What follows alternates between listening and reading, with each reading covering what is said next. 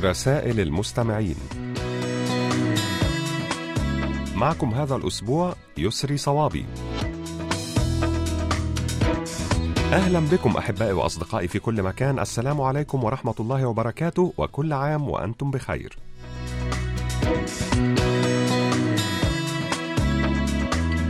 وفي البداية نشكركم أيها الأصدقاء الأعزاء على تعليقاتكم حول الموضوع الذي طرحناه الأسبوع الماضي وهو كيف هو عيد الفطر في ظل استمرار فيروس كورونا؟ وسوف نستعرض خلال هذه الحلقة بعض الردود التي جاءت إلينا على صفحتنا على فيسبوك. اكتبوا لنا أيها الأصدقاء على صفحة القسم العربي على فيسبوك وأيضا إذا كان لديكم مقترحات بأفكار ترغبون في مناقشتها عبر البرنامج أرجو منكم إرسالها إلى بريد القسم العربي أو إلى ركن رسائل المستمعين.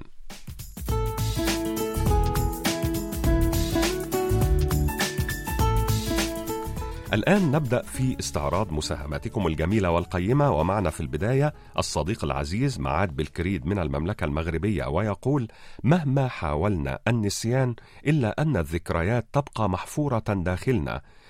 تذهب بنا لعالم جميل نتذكر فيه أجمل اللحظات حتى وإن كانت مؤلمة. يبقى لها رونق خاص بالقلب. فقد تجمعنا الدنيا بأشخاص أو قد نمر بأماكن لم نعتبرها في بداية الأمر مهمة ولكن عند الابتعاد عنها نشعر بقيمتها ومدى تأثيرها فنعيش بالذكريات وبالأمل أن تعود من جديد. وقد تأخذنا الظروف بعيدا إلى حيث لا نعلم وتشغلنا زحمة الحياة وكل منا يبحث عن الاستقرار والطمأنينة ولكن رغم هذا وذاك تبقى الذكرى الطيبة في النفس وتبقى الأرواح متعلقة ببعضها البعض. نواصل أحبائي وأصدقائي مع صديقنا العزيز عمر حربيط العوني وعنوانه صندوق بريد 108 المونستير 5060 الجمهورية التونسية ويقول: سينتهي فيروس كورونا لا محالة، ولكن أتمنى أن ينتهي أيضا الظلم والفساد والحروب، وأن تتكاتف الجهود والتعاون الدولي لما فيه خير البشرية. وأن يستفيق حكام العالم ويتعلموا دروسا من هذه الجائحة وهي أن الأموال التي صرفت على الأسلحة بأنواعها خاصة النوويه والجرثومية والبيولوجية وغيرها من أسلحة الدمار الشامل لو كانت قد وجهت إلى مجالات أخرى غير ذلك مثل القضاء على الجوع والفقر والجهل والأمراض فبحول الله ما حدث ويحدث الآن ما كان له أن يحدث من إرباك وعجز في السيطرة على هذه الجائحة تقريبا في أغلب دول العالم خاصة الدولة الكبرى الولايات المتحدة الأمريكية صاحبة أقوى اقتصاد في العالم. ولانتصر العالم في مجابهته لهذا الوباء. ولكانت البشرية الآن في رخاء وفي حال غير هذا الحال. العالم بحول الله سوف يتغير لما فيه خير وسعادة البشرية بعد هذه المحنة.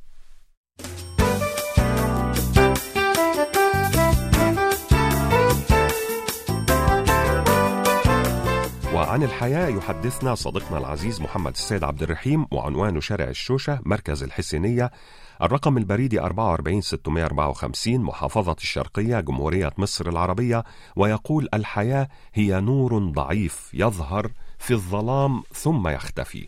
هي حلم سريع الزوال والحياة لا تبدو قصيرة في نظرنا إلا عندما نفكر بها أو نهتم لكل مصيبة تواجهنا. إننا بلا ريب نحب الحياة ونعشقها. فالإنسان يسير في هذه الحياة مدفوعا بعامل الغاية دون غيرها وما الغاية إلا أساس كل عمل نعمله أو نقوم به. فلا سعادة للإنسان في هذه الحياة إلا إذا أدرك معنى التضامن الإنساني وحققه بنفسه. فالحياة بدون تضامن اجتماعي مظلمة لا أثر فيها للنور الذي يتيح للبشر التمتع بمشاهدة بحر السعادة الجميل.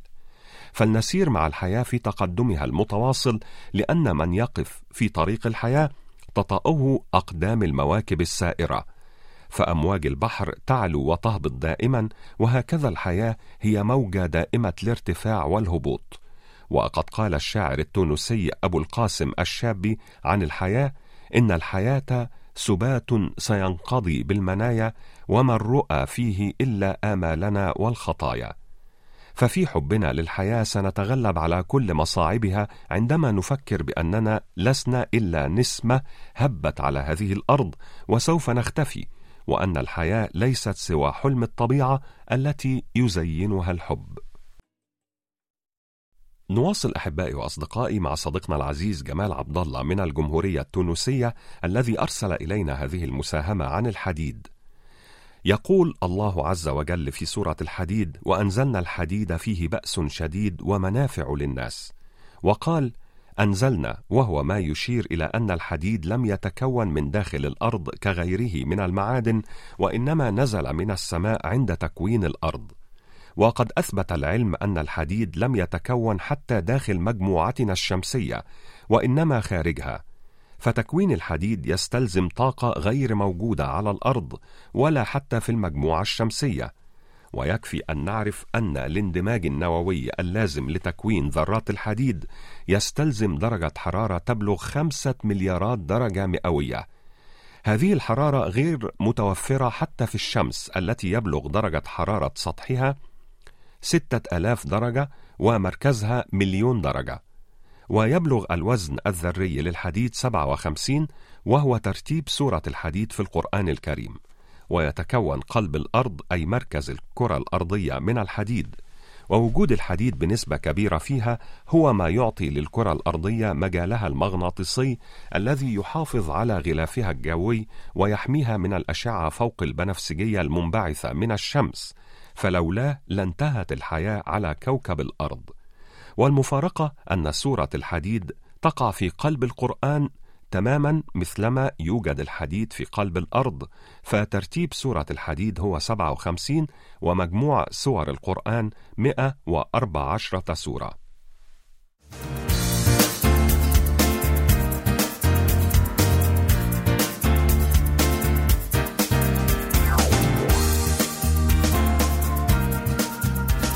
الآن إليكم أحبائي وأصدقائي. هذه الحكم القصيرة والجميلة التي أرسلها إلينا صديقنا العزيز المهندس عبد الناصر محمد رشاد كامل وعنوان جمهورية مصر العربية محافظة الشرقية مدينة العاشر من رمضان المجاورة السادسة صندوق بريد 1006 ويقول أحسن القول ما وافق الحق. احفظ الله يحفظك. ادخار الرجال أولى من ادخار المال. إذا حلت المقادير بطلت التدابير. إذا ربطت حزام الأمان أدرك الآخرون أنك سائق متميز. إذا قدرت على عدوك فاجعل العفو عنه. شكرا للقدرة عليه. إذا قطع الطفل إصبعه قطع قلب أمه. استنزلوا الرزق بالصدقة. اشتد يا أزمة تنفرجي. كن عادلا قبل أن تكون كريما. من زاد في حبه لنفسه زاد كره الناس له. يسخر من الجروح كل من لا يعرف الألم. أكثر الرجال حكمة الذي يظن أنه الأقل حكمة. اللسان ليس عظاما لكنه يكسر العظام. إذا كنت مخلصا فليكن إخلاصك إلى حد الوفاء وإذا كنت صريحا فلتكن صراحتك إلى حد الاعتراف. أخيرا نمر مفترس أمامك خير من ذئب خائن وراءك.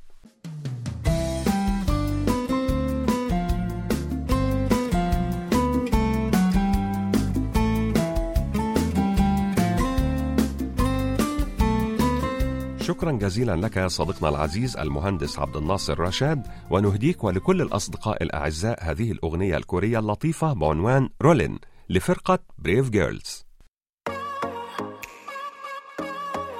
baby girls. You ready?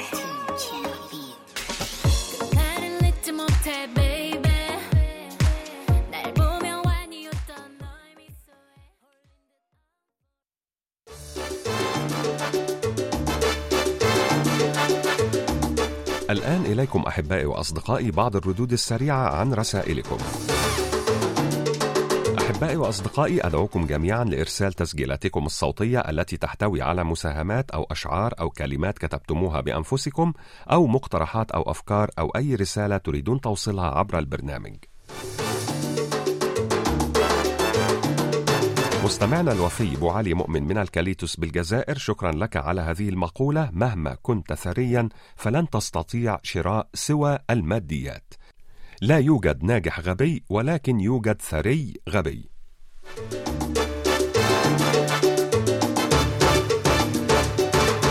الشكر موصول لصديقنا العزيز عبد الله بوي من مدينة جوربيل بالجمهورية السنغالية على هذه الأمثال والحكم. البيت الذي يخلو من كتاب هو بيت بلا روح. ليس القوي من يكسب الحرب دائما وإنما الضعيف من يخسر السلام دائما. الألقاب ليست سوى وسام للحمقى أما الرجال العظام فليسوا بحاجة لغير أسمائهم.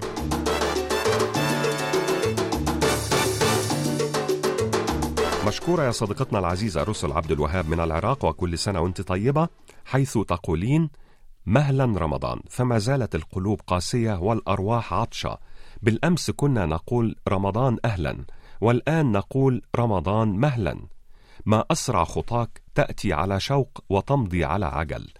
أحسنوا إلى رمضان فإنه زائر خفيف الظل كثير الهدايا سريع الارتحال.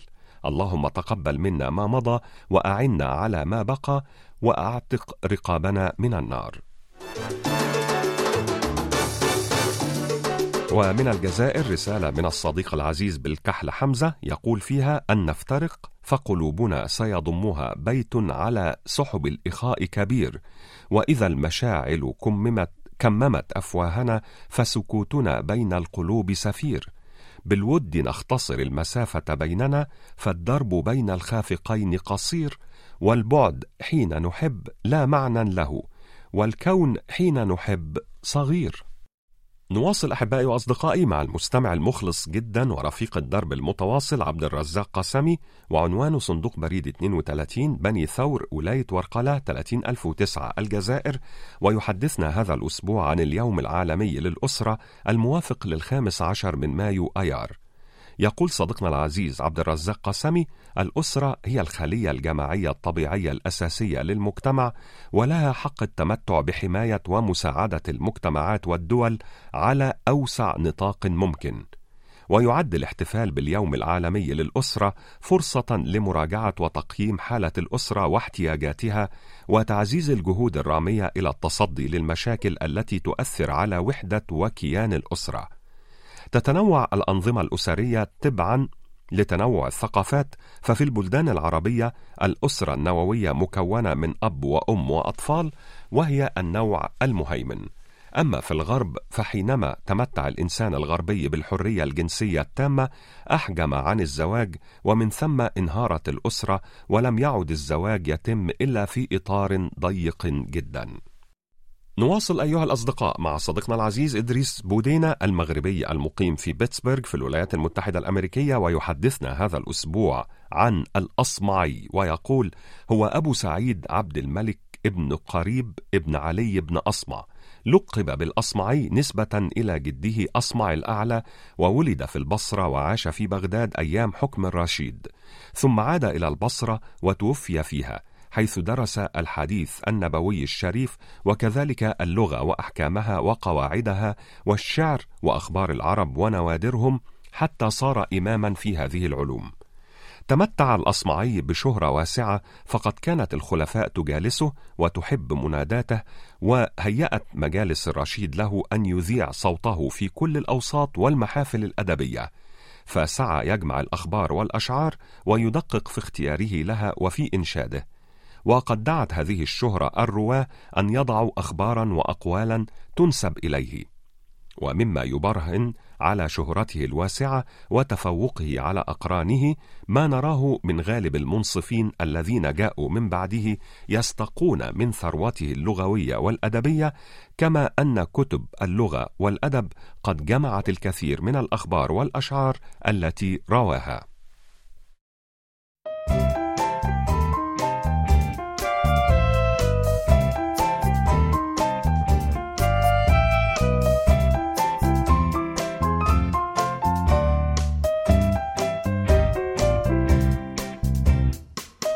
الآن أحبائي لدينا بعض الطرائف العربية التي أرسلها إلينا صديقنا العزيز حمزاوي محمود حمزاوي من جمهورية مصر العربية أسوان صندوق بريد 279 قيل لإعرابية ما الجرح الذي لا يندمل؟ فقالت حاجة الكريم إلى اللئيم ثم يرده. فقيل لها فما الذل؟ فقالت وقوف الشريف بباب الدنيء ثم لا يؤذن له. وقال بعض الأعراب تعلموا الأدب فإنه زيادة في الفضل ودليل على العقل وصاحب في الغربة وأنيس في الوحدة وجمال في المحافل وسبب إلى إدراك الحاجة. وصح إعرابي بالخليفة المأمون قائلا يا عبد الله يا عبد الله. فغضب المأمون وقال أتدعوني باسمي؟ فقال الإعرابي نحن ندعو الله باسمه. فسكت المأمون كأنه ألقم حجرا. ولما مرض قيس بن سعد بن عبادة استبطأ عيادة إخوانه له فسأل عنهم فقيل له إنهم يستحيون مما لك عليهم من الدين. فقال أخزى الله مالا يمنع عني الإخوان من الزيارة. ثم أمر مناديا ينادي من كان لقيس عنده مال فهو منه في حل. فكسرت عتبة بابه بالعشي لكثرة العواد.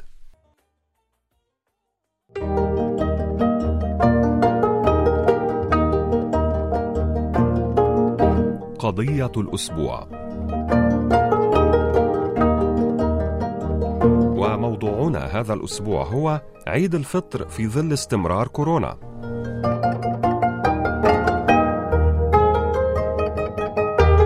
الصديق محمد السيد من مصر يقول بداية كل عام وأنتم وكل الأصدقاء والمتابعين بكل خير وبأي حال عدت يا عيد.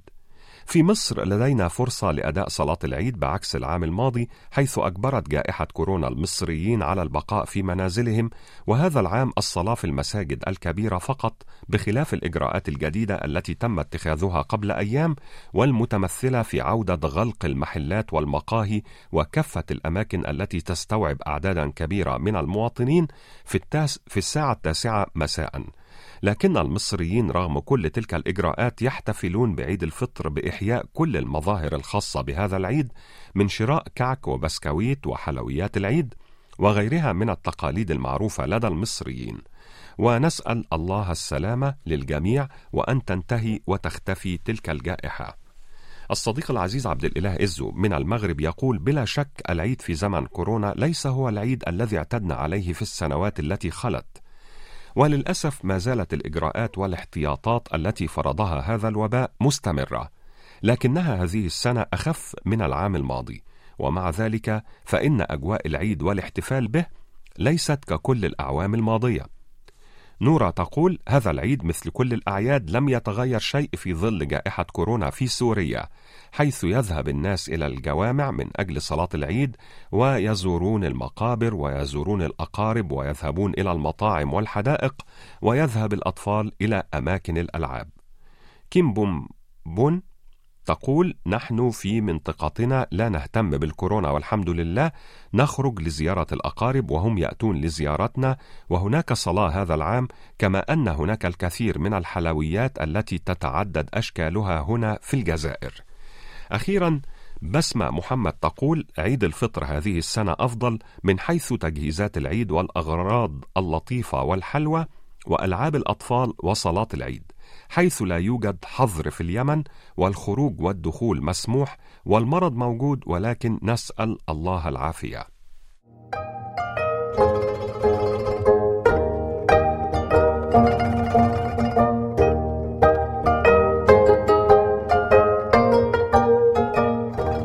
نشكركم أيها الأصدقاء الأعزاء على كل مشاركاتكم القيمة وكل سنة وأنتم طيبين وننتظر منكم المزيد من المشاركات المفيدة والجميلة وسوف نواصل معكم بعد قليل.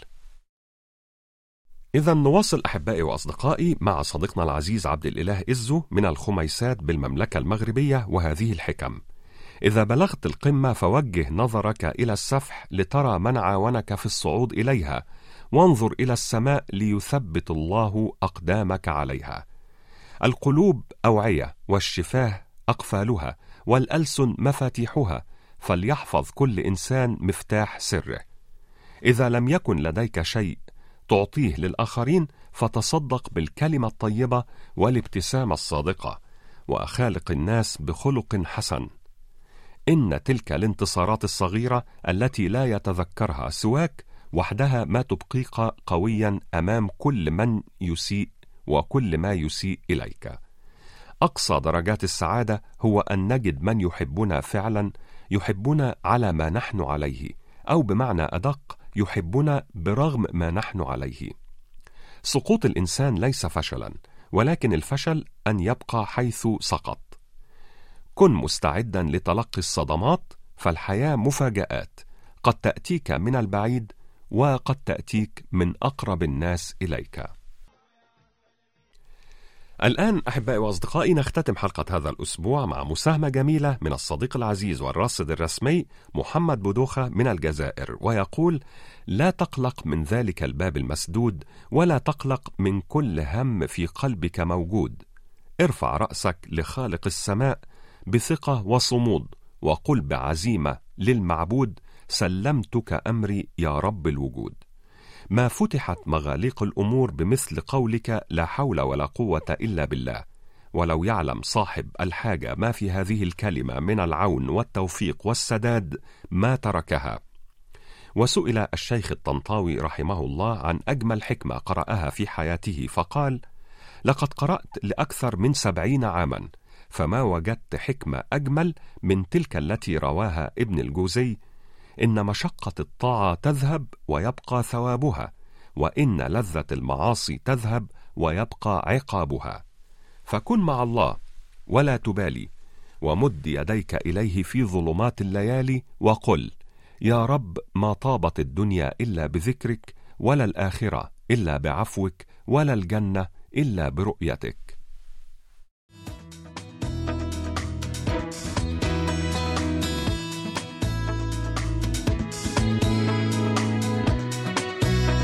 هكذا نكون أيها الأحباء قد وصلنا وإياكم إلى ختام حلقة هذا الأسبوع من برنامجكم المحبب رسائل المستمعين.